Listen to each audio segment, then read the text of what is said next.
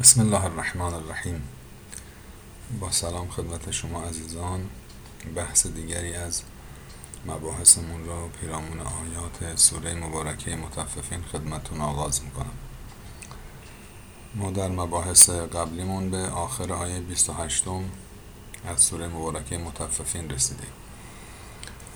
و و حالا می‌پردازیم به آیه 29 تا آخر سوره. میفرماید که ان الذين اجرموا كانوا من الذين آمنوا يضحكون مجرمین در دنیا که بودند به مؤمنین میخندیدند. و اذا مروا بهم یتغامزون. وقتی که از کنارشون عبور می‌کردن با هم با ایما و اشاره و چشم و ابرو به اینها اشاره می‌کردند و با این کار اونها را مسخره و تحقیر می‌کردند. و اذا انقلبوا الى اهلهم انقلبوا فکهین. وقتی هم که می‌رفتن نزد اهلشون که حالا عرض می‌کنم اهل یعنی چی؟ با خوشی و خوشحالی و سرمستی می‌رفتند کلمه اهل یعنی خانواده. اما در سوره مبارکه انشقاق عرض کردم دوستانی که این مباحث رو پی می‌گیرند انشالله به خاطر دارند که اهل درسته که به معنی خانواده هست اما در قرآن لزوما به خانواده ای که با همدیگه ارتباط نسبی و سببی دارن اطلاق نمیشه. در عینی که اون معنا رو هم داره اما گاهی وقتا یا خیلی وقتا به کسانی اطلاق میشه که انسان با اونها کاملا ارتباط فکری و روحی و روانی داره. در سوره انشقاق اشاره کردم به داستان حضرت نوح علیه السلام و پسرشون در آیه 46 سوره مبارکه هود که خداوند خطاب به حضرت نوح علیه السلام میفرماید یا نوح انه لیس من اهلک. ای نوح این پسر از اهل تو نبود جزو خاندان تو محسوب نمیشه. انه عمل غیر صالح. کارای اون کارای زشت و ناسحیحی بوده. یعنی علا رغم این که رابطه خونی بین تو و او برقرار هست اما او از نظر من من خداوند اهل و خانواده تو نیست. در داستان حضرت ابراهیم علیه السلام هم حضرت ابراهیم عرضه می دارد فمن تبعنی فانه منی آیه 36 سوره ابراهیم۔ یعنی هر کس که از من پیروی کنه از من هست. شاید از همین جهاست که در مورد جناب سلمان گفته شده سلمان منا اهل البیت سلمان از ما اهل بیت است. با اینکه هیچ رابطه بین او و پیامبر نبوده. یا مثلا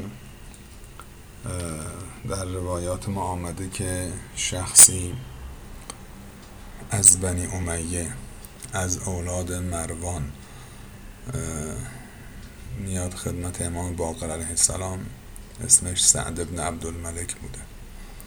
امام باقر علیه السلام ایشون رو گفته سعد الخیر بهش لقب خیر داده بوده. و سعد خیلی ناراحت بوده در میاد خدمت امام باقر علیه السلام و گریه می‌کرده. بعد امام باقر می‌پرسن چرا ناراحتی؟ گریه می‌کنی؟ میگه من از بنی امیه هستم. بنی امیه ای که ما در قرآن آیهی داریم که تعبیر شده بهشون از شجرات الملعونه درخت ملعون در سوره اسراء هست. آیه شست سوره اسراء.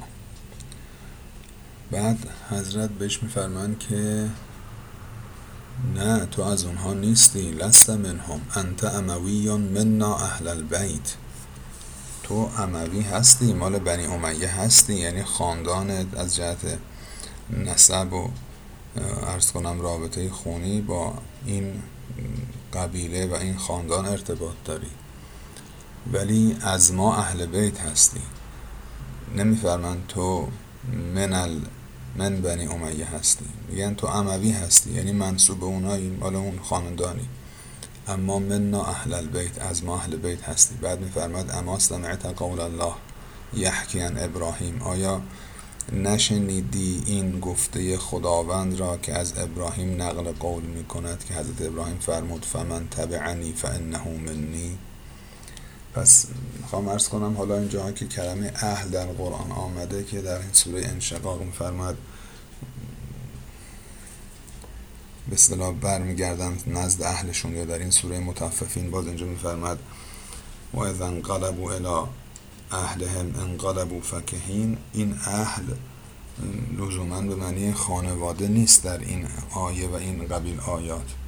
شاید یعنی وقتی که میرن سراغ همپالکیاشون میرن سراغ دوستانشون بعد از این مسخری که کردند و مسخره که می‌کنند خیلی با خوشحالی و سرمستی میرن. و اذا رأوهم قالوا ان هؤلاء لضالون. وقتی هم که این مؤمنین رو می‌بینن میگن اینا گمراهن اینا اصلا راه اصلی رو گم کردن. نمی‌دونن چطوری باید زندگی کنن بیان مثل ما زندگی کنن از لذات و عرض کنم کیف زندگی برخوردار باشن.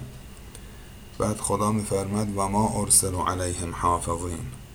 کسی این مجرمان را به عنوان نگهبان و حافظ و به اصطلاح کسی که به پا به پای اینها قرار نداده اینا برن به خودشون برسن. لازم نیست بیان برای این مؤمنین دلسوزی کنن تعیین تکلیف کنن. و ما ارسل علیهم حافظین. اینا به پای اون مؤمنین که نیستن به اینا چه مربوطه؟ بعد میفرماید فالیوم الذین آمنوا من الکفار یضحکون. امروز که قیامت باشه این مؤمنین به این کفار میخندن. حالا دیگه کار برعکس میشه ورق بر میگرده علی الارائک ینظرون روی تخت ها نشستند و نظاره می‌کنند. هل ثوب الکفار ما کانوا یفعلون. نظاره می‌کنند که ببینند آیا به این نکته خوب دقت کنید. کفار کارایی که می‌کردن به عنوان پاداش بهشون برگردانده شد. یعنی می‌خواد بفرمد در قیامت کارای انسان نفس کار انسان عین کار انسان جزا و پاداش انسان هست. چه خوبش چه بدش. هل ثوب الکفار ما کانو یفعلون؟ آیا جزا میدن جزا داده شدند این کفار چه چیز رو به عنوان جزا بهشون بدن؟ ما کانو یفعلون. عین کاراشون خود کار رو. منتها کار به اون شکل واقعیش که از چشم ما پنهانه ما در ظاهر یک سری کارها رو می‌بینیم. باطن کارها در قیامت روشن میشه که خداوند مثلا در مورد کارهای بد تعبیر فرموده به عذاب و جهنم و آتش و چه و فلان. اونی که اونجا داده میشه نه در مقابل کاره. عین خود کاره منتها به اون شکل قیامتیش که پرده از چشم کنار میره آدم حقیقت کارهای خودش رو می‌بینه که چقدر این کارها زشت و زننده و زجر آور بوده خود انسان حس نمی‌کرد. حالا هرچی خداوند قرآن اینو میگه که این کارا رو خودتون دور کنید اینا زجر آوره براتون. انسان گوشش بدهکار نیست. موفق و معید باشید. خدا نگهدار.